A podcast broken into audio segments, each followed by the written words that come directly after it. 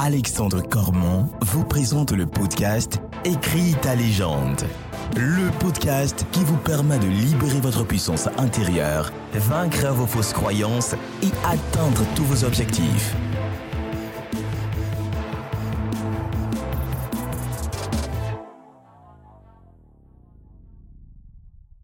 Bonjour à toi et bienvenue dans le podcast Écris ta légende, le podcast qui est là pour t'aider à libérer ta puissance intérieure et à prendre confiance en toi. Aujourd'hui, j'ai une invitée très spéciale, Stéphanie Fiosonangai, qui est ancienne internationale de handball, championne de France, vice-championne du monde. Elle va nous transmettre son parcours à la fois de handballeuse professionnelle, mais également de maman. Salut Stéphanie, comment tu vas? Eh ben, ça va très bien, merci. Et toi? Ça va très très bien. Je te remercie d'avoir répondu à mon invitation. C'est vraiment un honneur pour moi d'avoir une personne comme toi sur ce podcast. Tu es la première femme interviewée. J'ai une communauté de personnes qui me suivent qui est plutôt féminine, donc je pense qu'elles vont vraiment apprécier cette interview. Euh, avant de parler de ton parcours euh, professionnel, j'aimerais bien m'intéresser à toi. Est-ce que tu peux nous présenter un petit peu qui tu es et euh, ce qui t'a amené aussi à, à devenir handballeuse professionnelle? Si on commence un petit peu par toi, qui tu es? Alors, donc, euh, ben, je m'appelle Stéphanie Chesnangaï, j'ai 39 ans, je suis maman de deux filles qui sont euh, adorables, elles ont 7 et 9 euh, ans. donc, ancienne sportive de haut niveau et aujourd'hui, je suis commerciale dans l'automobile, dans la location plus exactement. ce qui m'a amené au handball, ben, c'est c'est vraiment, ça s'est fait voilà par hasard. Enfin, c'est ce que j'ai, c'est ce que je pensais jusqu'à il y a quelques années. Je vais t'expliquer pourquoi. Euh, donc, euh, je suis originaire de Chenauve, donc euh, quartier populaire de, Dijon. Donc à l'école, j'étais en CE2 si je me trompe pas. oui, CE2, oui, enfin CM2 pardon. On m'a proposé de, faire un essai en fait handball, donc dans le gymnase du, quartier. Euh, j'ai accepté avec plusieurs copines, ça m'a plu et, euh, bah, j'étais plutôt douée, douée, pardon. Donc j'ai percé, euh, j'ai percé dans ce sport. En fait, tout est arrivé, tout est arrivé en fait rapidement. Oui. Quand tu dis que tu as percé dans ce sport, que tu étais plutôt douée, est-ce qu'il y a eu des moments où ta famille, par exemple, alors on a déjà eu ton frère sur le podcast, c'est lui qui a, gentiment euh, accepté de nous faire une introduction. Donc, est-ce que tes parents, ils ont accepté finalement que tu fasses du handball? Est-ce que c'était bien perçu?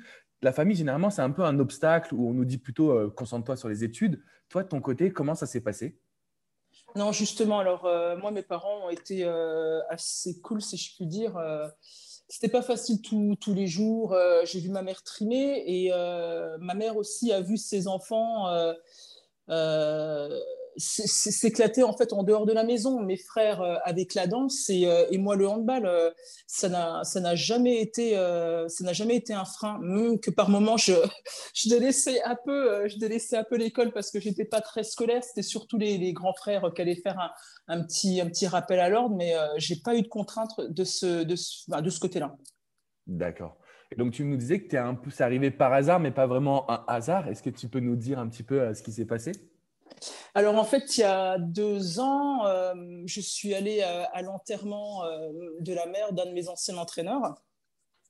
Et, donc la, personne qui était venue récupérer des enfants à, l'école euh, on avait entendu parler, euh, avait entendu parler de moi, pardon, par, euh, par ma maîtresse de, de l'époque. Elle lui a dit que dans sa classe, elle avait une grande black gauchère et euh, peut-être que ce profil euh, l'intéresserait. Euh, et, c'est vrai que quand on est dans, un quartier, les, choses, on va les faire à plusieurs. Donc, je pense qu'ils ont bien amené le truc en, proposant à tous les élèves, enfin toutes les filles, en l'occurrence, d'essayer le handball, parce que toute seule, je ne sais pas si j'aurais pu le faire, je sais pas si j'aurais pu le faire ou non. Donc, c'est mon tout premier entraîneur qui m'a expliqué ça en fait à l'entraînement, qu'au départ, c'était moi qu'il voulait voir sur un terrain. Waouh En fait, finalement, tu as été choisi un petit peu et on C'est ça.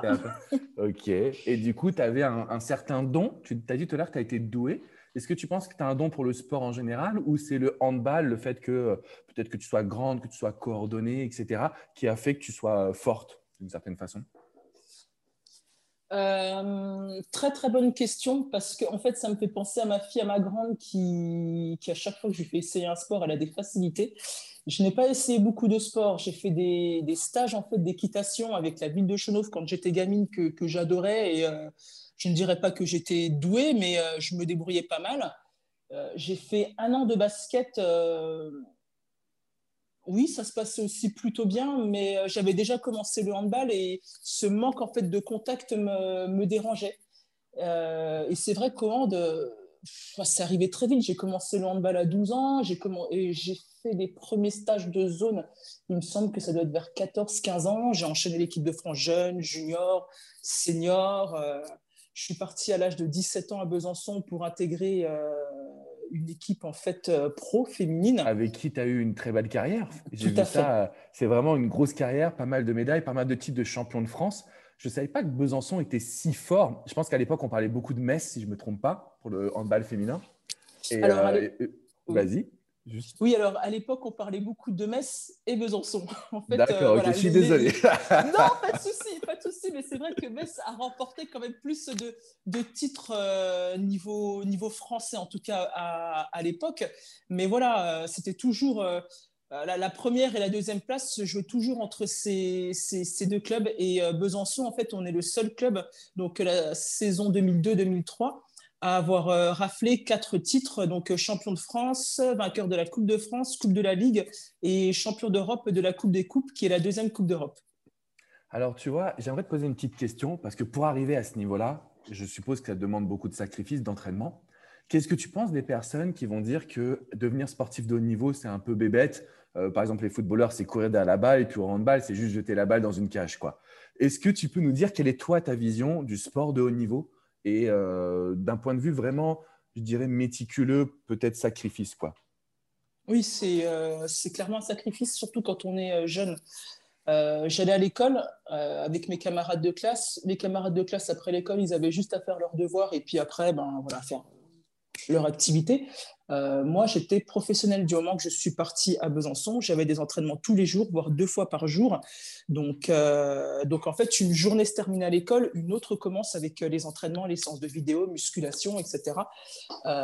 les vacances scolaires, ben, comme j'étais en équipe de France, j'ai intégré l'équipe de France tôt, ben, les vacances scolaires, ça permet de faire des stages nationaux. Donc, on, a un rythme, on a un rythme soutenu et on met notre, entre guillemets, notre jeunesse de, côté, ce que je ne regrette pas parce que j'ai vécu une expérience extraordinaire et euh, ce sport m'a permis de, voyager dans plusieurs pays. Mais euh, c'est vrai qu'on ne voit pas tous les efforts qu'il faut, faut faire à côté, enfin qu'il faut, faut faire en fait.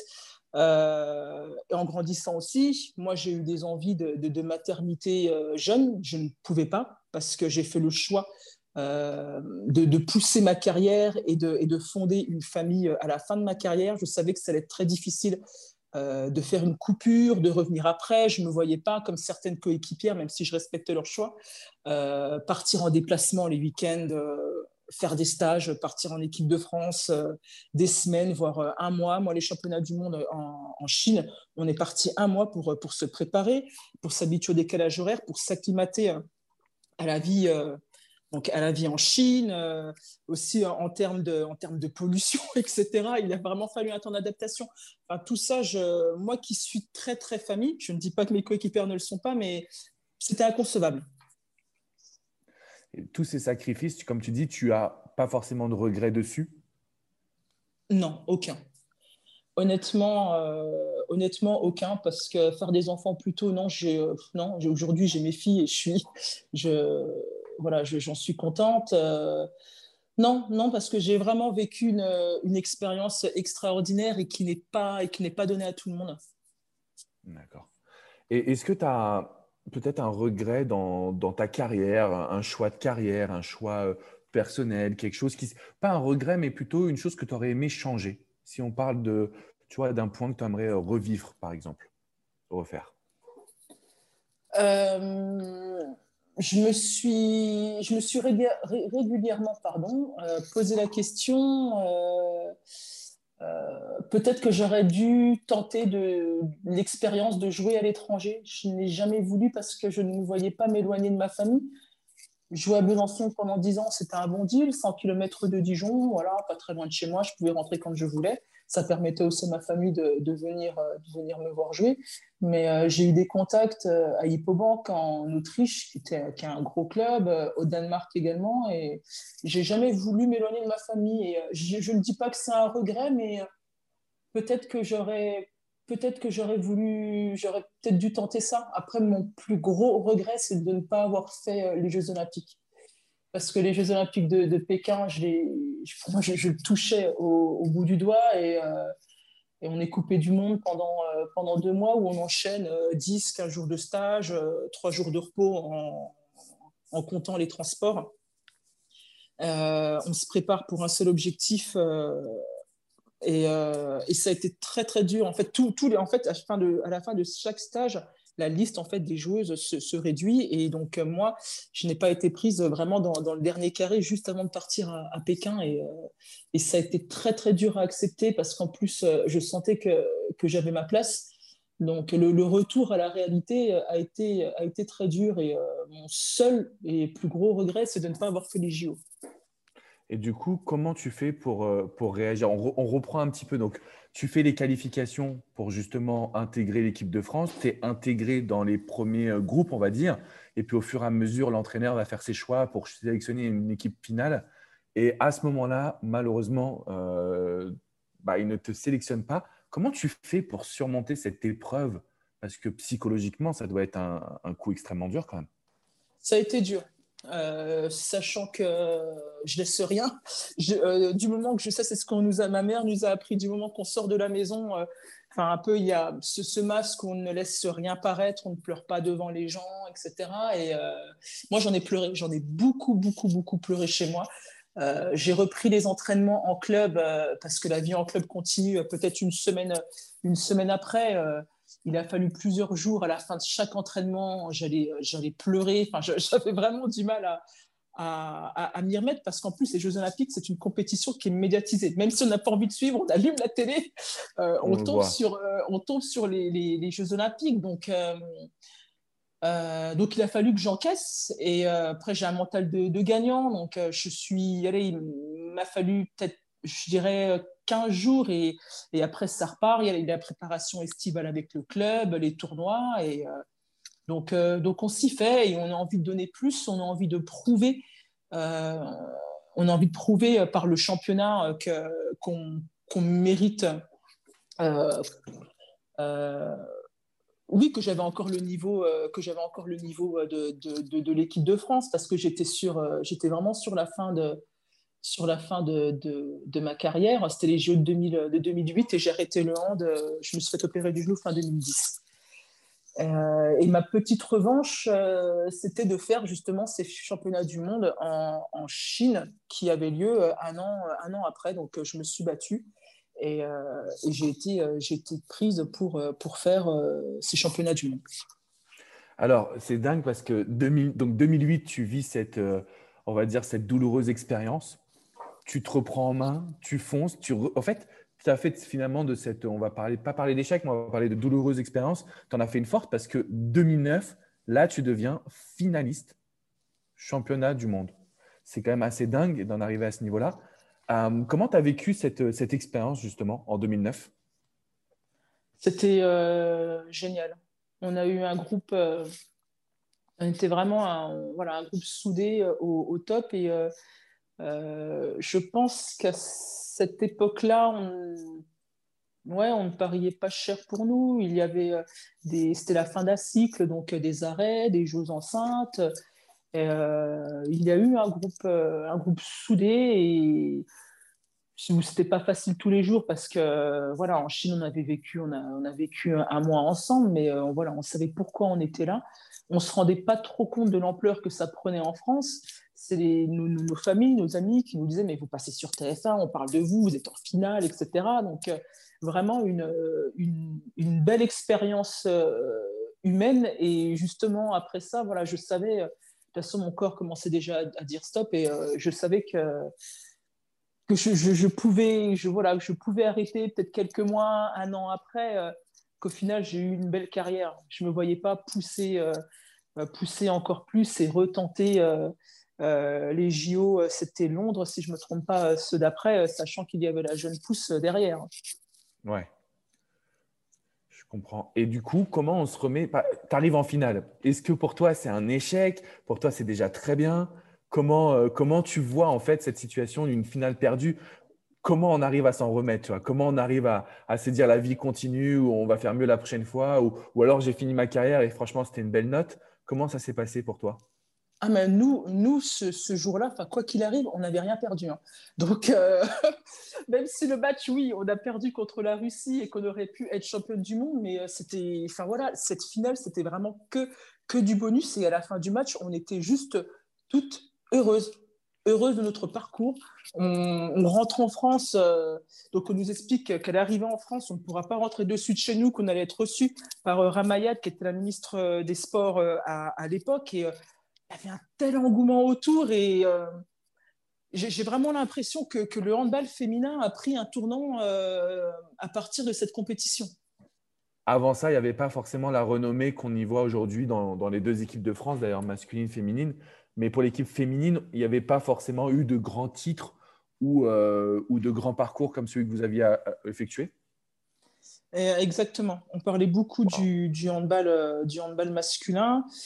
Il y a eu les championnats du monde 2003, si je ne me trompe pas, où l'équipe de France féminine termine championne du monde. Mais je trouve qu'après ça, l'engouement est, vite, vite redescendu. Euh, moins médiatisé aussi également. Euh, malheureusement, le sport, euh, à part le foot, le, foot, le sport en général et le sport notamment féminin n'est pas assez médiatisé. Et je vois à partir de ces championnats du monde, des matchs de hand de championnat ont commencé à passer sur Bein ou SFR Sport, etc. Donc, euh, il y a eu plus de médiatisation en tout cas. Génial, génial. Merci pour euh, de nous partager franchement ce beau parcours, euh, cette force de caractère. J'imagine que ça a été beaucoup de sacrifices, beaucoup d'entraînement, comme tu le disais.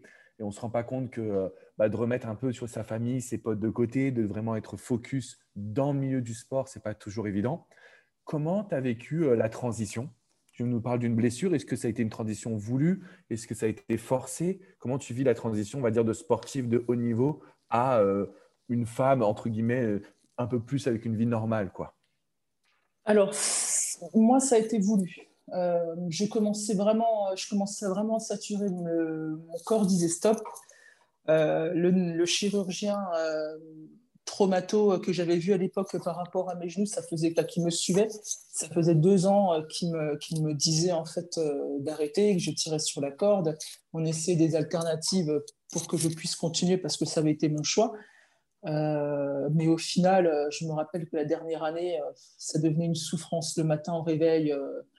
J'avais mal sachant qu'en plus mon, ex-mari euh, qui est dans le, sport également, il est entraîneur de basket, était parti dans le Nord la dernière année, donc euh, donc on ne se voyait plus beaucoup. J'avais aussi envie d'être mère, donc euh, je me suis fait opérer du genou. Je me suis fait opérer du genou en décembre 2010 et j'ai pas repris. J'ai pas repris, sachant qu'en plus j'avais fait une fausse couche, une fausse couche derrière, qui a été une douloureuse expérience je, voilà, j'étais en contrat jusqu'au, jusque fin, jusque fin juin, pardon, jusque fin juin 2011. Après l'opération, j'ai dit stop, j'en pouvais plus. Je, je, saturais vraiment.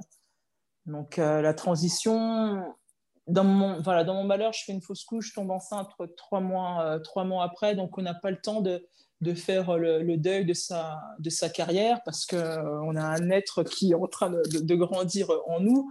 En plus, ma fille euh, avait euh, quelques soucis euh, cardio dans mon ventre, donc la grossesse, elle, n'était pas évidente. Donc, j'ai pas eu le temps en fait de, de, penser, de penser à tout ça, même de faire un jubilé enfin, ou autre. J'étais vraiment plus concentrée sur, sur ce qui se passait, en fait, ce qu'il allait se passer devant moi, et, non, je ne regardais plus derrière. Quels étaient justement ces nouveaux objectifs dans, dans ton esprit? Comment tu vois ton quotidien? Quels sont les objectifs que tu te fixes en fait dans cette nouvelle vie? Euh, Dans cette nouvelle vie, déjà, euh, être une bonne mère, parce que c'est pas c'est pas facile, on n'a pas de manuel d'emploi. donc euh, donc vraiment euh, jongler entre entre ma vie de maman et, ma vie de femme, trouver un travail dans lequel je puisse m'épanouir comme, euh, comme, comme au handball, même si forcément je sais que ce ne sont pas les mêmes sensations. Il n'y a pas l'adrénaline des matchs ou autre, mais je ne voulais pas faire un travail, y aller à reculons le matin. Et,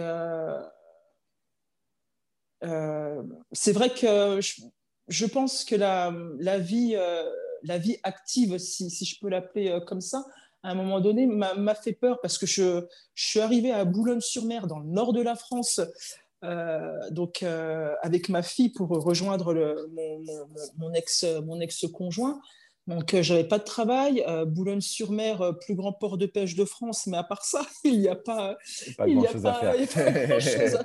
On n'a rien contre Boulogne-sur-Mer, mais c'est vrai qu'il n'y a pas grand-chose à faire. voilà, exactement. je suis un grand fan de basket, donc, euh, donc je suis un peu tout ce qui se passe à ce niveau-là. Mais euh, c'est vrai que Boulogne-sur-Mer, c'est une grosse ville à un peu de basket quand même. Mais c'est ça. Il n'y a pas bah, grand-chose. Voilà, c'est exactement ça. Je ne pouvais même pas me servir de mon statut d'ex-sportif de haut niveau euh, pour, pour trouver un, un travail parce qu'on ne me connaissait pas. À Dijon, j'ai un nom, mais à Boulogne-sur-Mer, non.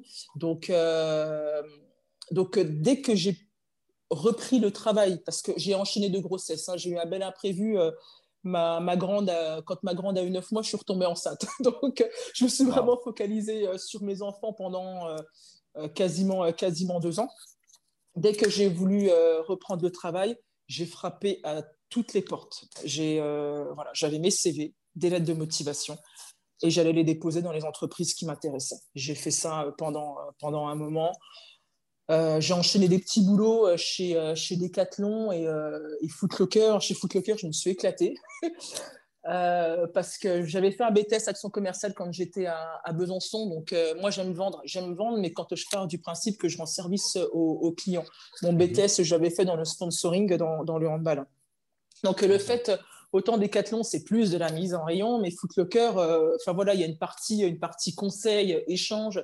C'est une équipe jeune et dynamique, et du coup, je retrouvais un peu euh, euh, ce que j'avais dans le handball, l'esprit, l'esprit d'équipe, et on se motive ensemble, on se charrie.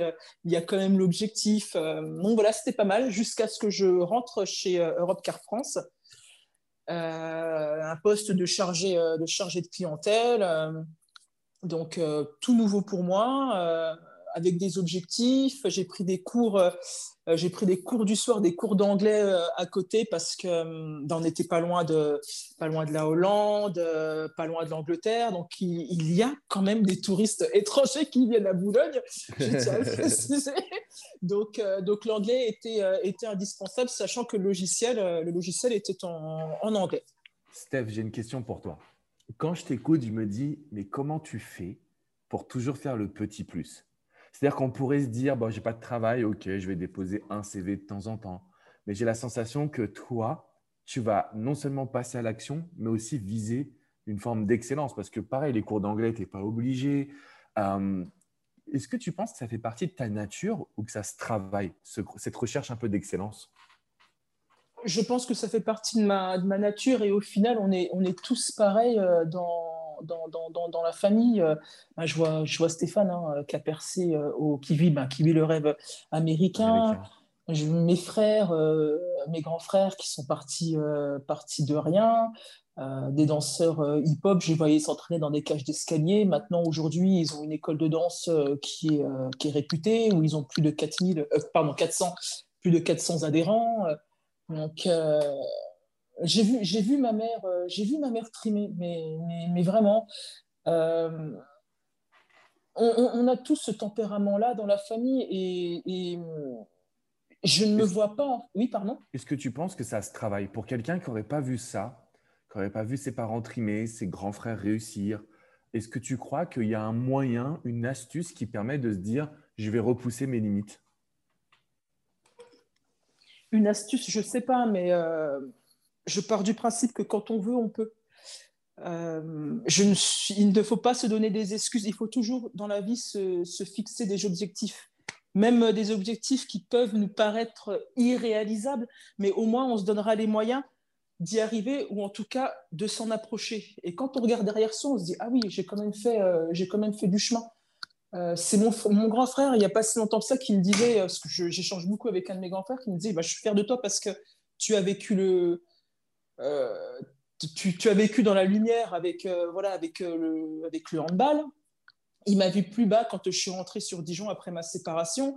Euh, j'avais pas de travail, j'avais pas de logement, j'étais avec, euh, j'étais avec mes filles et je me suis donné les moyens de, de, rebondir. Et euh, la vie, la vie est pas simple. Donc, si on passe son temps soit à, se plaindre ou ne pas ou ne pas essayer des choses qu'on voudrait faire, ben on n'arrive à rien et on vit avec des regrets. Et il ne faut pas vivre avec des regrets parce que la vie, elle est courte et elle passe vite c'est tellement puissant ce que tu nous transmets et je pense que c'est un beau message à la fois d'espoir mais aussi de force parce que c'est vrai.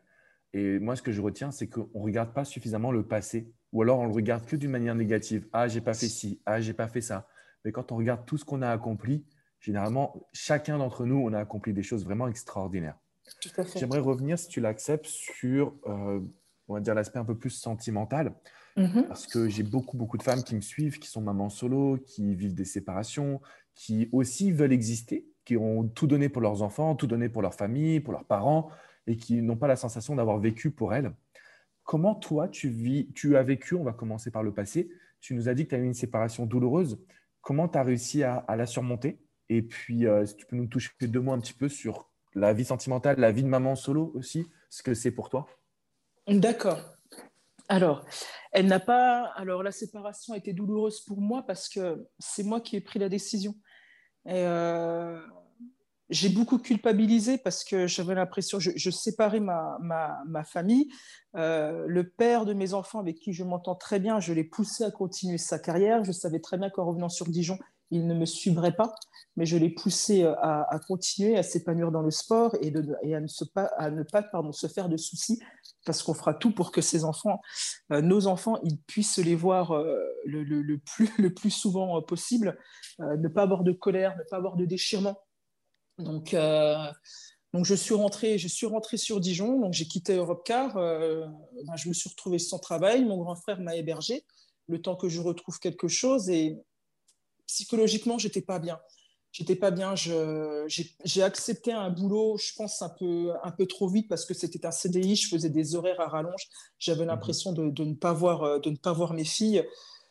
Euh, pendant, je dirais, pendant une grosse, grosse, grosse année, je me suis sacrifiée euh, en tant que femme.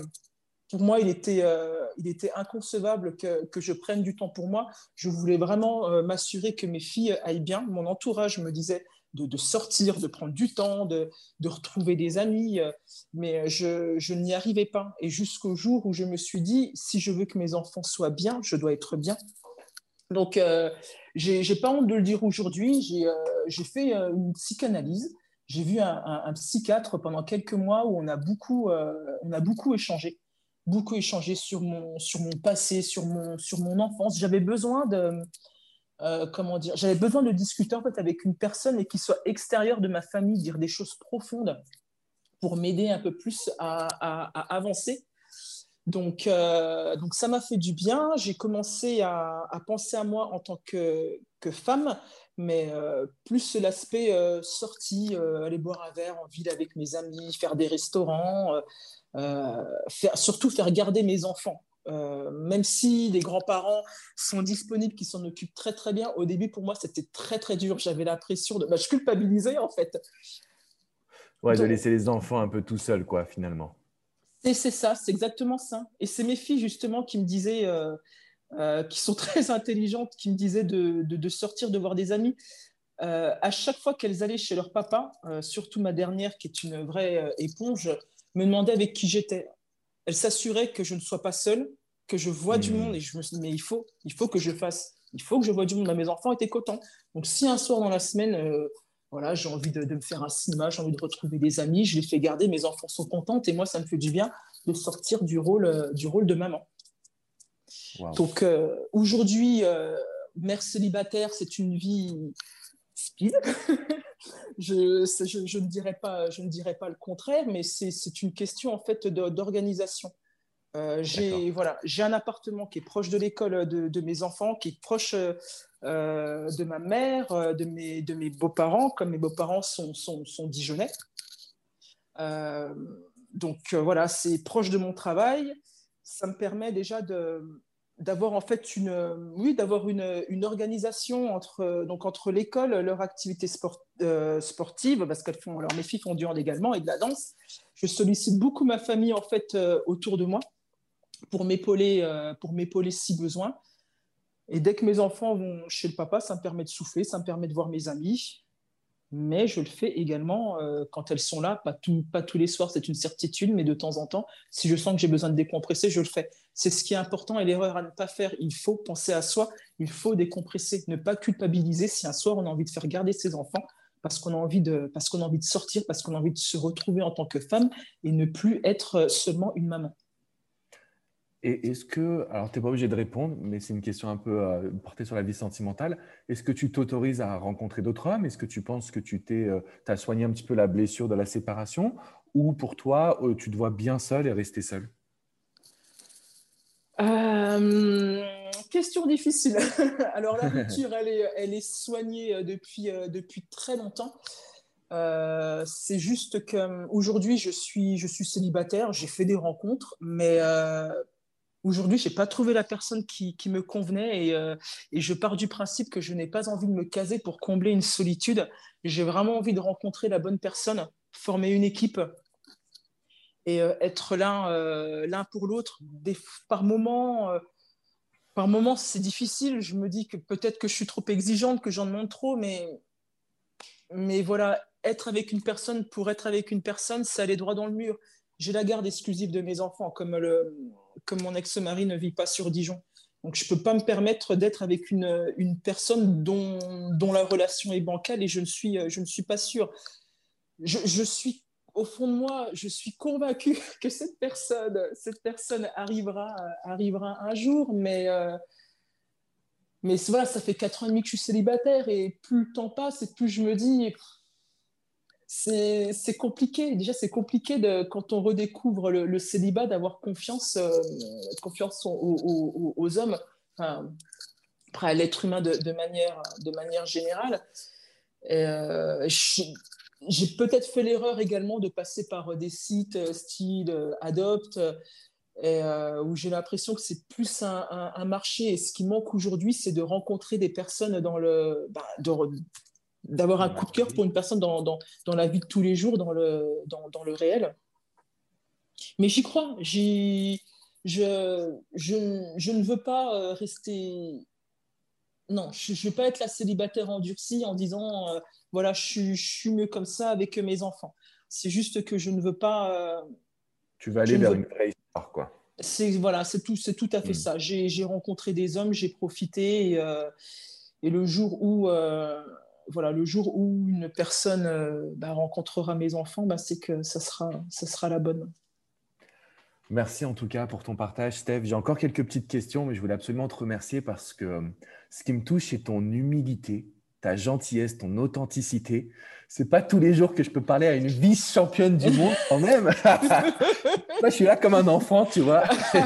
c'est gentil. Franchement, et ton humilité, ton, les, tout le discours que tu nous transmets, tous les conseils, ça, je pense s'adresse à tout le monde, à la fois homme comme femme, peu importe notre âge, peu importe ce qu'on aime.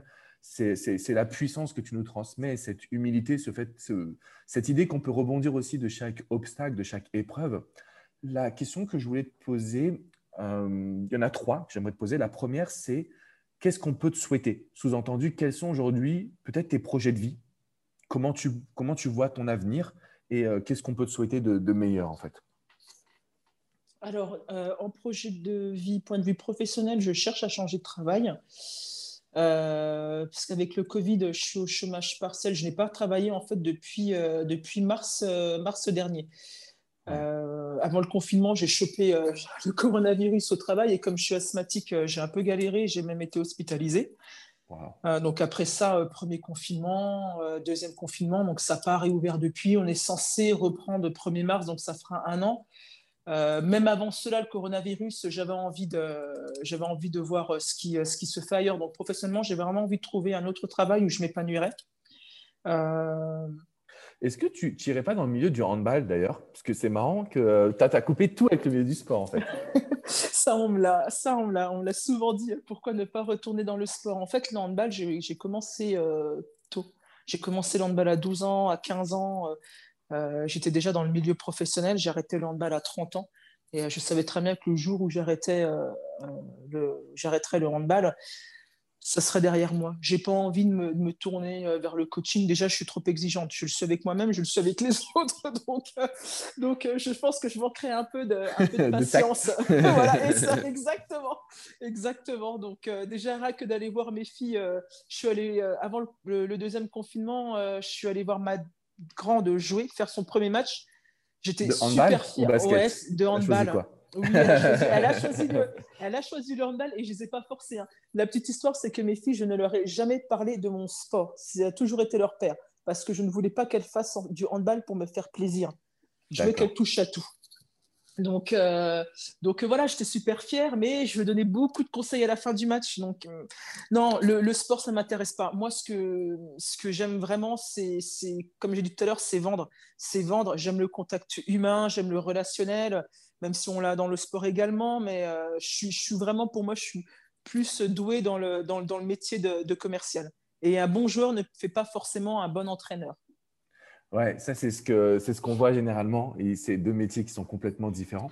Alors deuxième question justement, on rebondit par rapport à tes filles. J'aimerais bien savoir quelle est peut-être la devise, la phrase ou le mot que tu leur répètes constamment pour justement les aider à s'épanouir, à avoir confiance en elles. Tu vois, la petite phrase qui fait toute la différence. Est-ce que tu en as une ou pas que tu leur répètes ou un petit mot? Alors, pour ma grande, alors, euh, je, parle souvent de ma grande parce que ma, dernière, alors je ne sais pas comment ça se passera à l'adolescence, mais c'est vraiment la, euh, fille parfaite. Euh, je ne sais pas combien de temps ça va durer, mais par exemple, par rapport à ses devoirs, elle n'a pas besoin d'aide. là, son, maître a convoqué ben, tous les parents pour faire, pour faire un bilan. Ben, moi, il m'a dit clairement que ce n'était pas la peine, tout est, voilà, que tout était tout était parfait. C'est une, elle est très active à la maison. Euh, maman, ça va euh, euh, T'as pas mal, parce que j'ai des problèmes de dos, t'as pas mal au dos. Est-ce que tu veux que je t'aide à faire à manger, etc. Elle a que 7 ans. voilà. Ma grande qui Tu, peux me la prêter un petit peu ou pas ah, non, je la, ah non, je la garde. Si, à l'adolescence ça va plus, ok, je veux bien. que, que, ma grande, c'est elle a déjà un, petit côté, euh, elle a un petit côté tête en l'air et, euh, et elle n'osera pas faire les choses ou, dire les choses de peur de, se tromper ou de, ou de, ou de se disputer. Donc, euh, je, la pousse en fait, je la pousse à avoir confiance en elle et à, essayer, mais, mais, mais vraiment, parce que je, je lui dis qu'elle a le droit de se tromper, mais qu'il faut qu'elle essaie les choses et quand elle n'y arrive pas, que ce n'est pas grave mais qu'il faut le dire. C'est surtout par rapport à l'école que le plus grave, c'est de, ne pas le, de ne pas le dire et de ne pas savoir. Donc aujourd'hui, elle est devenue de, de plus, elle est de, elle est de plus en plus curieuse. Mais une phrase que je leur répète jamais, euh, je, pardon, jamais, non, très, très, très souvent, pardon, c'est que, c'est que je les aime, quoi qu'il arrive, je les aime et qu'elles peuvent tout me dire. Hmm. Et surtout qu'elles ne, me, qu'elles, ne me, qu'elles ne mentent pas, parce que les enfants, à leur âge, euh, ils vont avoir une facilité euh, à, mentir pour, euh, bah, de peur de se faire gronder ou non. Donc, moi, je leur explique que oui, il y a des fois où je, où je les gronde, où je ne suis pas contente, mais que ce sont mes filles, que je les aimerais toujours et que je les protège. C'est très puissant ce que tu nous transmets. D'ailleurs, merci encore une fois pour ça. Dernière question que je voulais te poser. Je sais que tu es engagé dans une association. Est-ce que tu peux nous en toucher deux mots? Est-ce que tu peux nous parler de cette association? Et puis euh, nous transmettre toutes les informations nécessaires pour qu'on soutienne également cette cause. Alors, c'est l'association euh, Jumps, donc, euh, qui, est, donc, qui est présidée par Karine Montrésor, une femme qui a énormément d'énergie. Elle m'a demandé d'être la marraine de son association au final, euh, après coup, quand je suis euh, sortie du, rendez-vous avec elle, je me suis dit, mais elle m'a pas laissé le choix. mais elle a une telle énergie. Moi, voilà, ça, fait, euh, ça faisait huit ans voilà, que j'étais sortie du, du, milieu du hand, du sport je m'étais un peu, oui, un peu, un peu effacée et, euh, et, elle me passe un coup de fil, on se rencontre. Euh, tu te rends pas compte, euh, tu as des choses, tu as des choses à dire, tu as un modèle pour les jeunes parce qu'elle organisait en fait son premier congrès. Qui était euh, la discrimination dans le sport. Pardon, je vais, je vais resituer les choses. Donc, en fait, l'association Jump, c'est vraiment rendre accessible le sport de haut niveau pour tous. Donc, euh, c'est permettre en gros euh, aux jeunes sportifs de classe moyenne, quartier populaire, avec des, des, moyens financiers limités, euh, de, pouvoir, euh, de pouvoir exceller dans le sport. Ça touche plus le sport euh, individuel. Moi, par exemple, le sport coach, je n'ai pas ce souci-là quand on part en déplacement, quand on partait jeune. Enfin, voilà, il y avait des minibus, etc. Une personne qui, qui veut faire de l'équitation ou, par exemple, un, boxeur, s'il doit aller sur un événement, il doit se débrouiller pour... payer le déplacement, payer la chambre d'hôtel et l'inscription en plus à, à l'événement.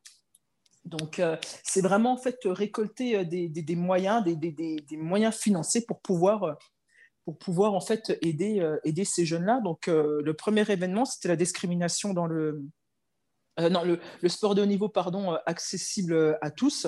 Donc, point d'interrogation. Et donc, elle m'avait demandé de venir à cet événement-là et en, discutant avec elle, elle me dit non, mais je veux que tu sois la marraine de l'association. Je dis mais pourquoi moi Ça fait longtemps que j'arrive je, je, je, comprenais, je comprenais pas trop, mais elle me dit, mais Stéphanie, tu as des choses à dire. Et euh, voilà, il se passe ce premier congrès. Ça s'est super bien passé, un petit peu stressé parce que voilà, parler en public, moi, ça fait longtemps que je ne, que je ne l'ai plus fait. Euh, voilà, juste parler en fait euh, avec toute sincérité de, de mon expérience. Euh, donc après cela, il y a eu le deuxième congrès avant le deuxième confinement. Donc c'était le, sexisme dans le sport euh, ou euh, dans la vie professionnelle. Donc toujours pareil, j'ai assisté également à cet événement-là et je suis un peu, on va dire, je vais pas dire la, tête d'affiche, c'est plus Karine Montrésor qui, qui va courir à gauche, à droite pour, bah voilà, pour essayer de récolter de de, l'argent, moi, ça va être plus euh, réseaux sociaux. Là, je commence à, réactiver euh, mon, réseau, un petit peu plus partagé pour, euh, pour faire parler de, cette association. Est-ce que tu peux nous partager justement les réseaux sociaux de l'association, les tiens, pour pouvoir continuer à, apprendre de toi, continuer à te suivre? Est-ce que tu peux nous les partager? Alors, oui, bien sûr. Déjà, moi, mon Facebook, mon Facebook c'est Stéphie Y Fio, Fio, donc je fais donc c'est F-I-O, F-I-O. Euh, la même chose sur mon, sur mon Instagram. Après, mon Instagram, je publie un petit peu moins, mais c'est surtout, euh, je passe surtout via Facebook. Euh, l'association Jumps, bah, c'est facile, vous tapez en fait sur Facebook Association Jumps, donc avec un S, je tiens à préciser. Donc c'est J-U-M-P-S, c'est ça? Voilà, c'est ça. J-U-M-P-S. Voilà, tout à fait. Donc, euh, on utilise vraiment, euh, on utilise vraiment ces, moyens-là pour, euh, bah, pour, pour se faire connaître. Après, l'activité de, Karine est beaucoup, beaucoup plus, complexe. Mais moi, c'est vraiment passé par, par cet outil-là. La semaine dernière, j'ai eu une page dans le bien public, donc c'est le journal de, Dijon. J'ai parlé de cet assaut. J'ai été, euh, j'ai été invité à France Bleu euh, Bourgogne euh, la semaine dernière également pour parler de, du, racisme dans le sport et j'ai parlé de mon expérience. J'étais invité également avec Karine Montrésor et on en profite pour parler de l'assaut. En gros, c'est vraiment utiliser, moi, mon, mon but, c'est d'utiliser tous les supports possibles pour, euh, pour parler de l'association. Et là, Karine, elle a bien compris qu'au début, j'étais un peu, c'est pas que j'étais réticente, mais j'avais, peur de ne pas être à ma place. Un peu timide Oui, voilà, c'est ça. C'est, c'est exactement ça, euh, timide. Moi, parler en... franchement, parler en public, c'est pas un exercice facile.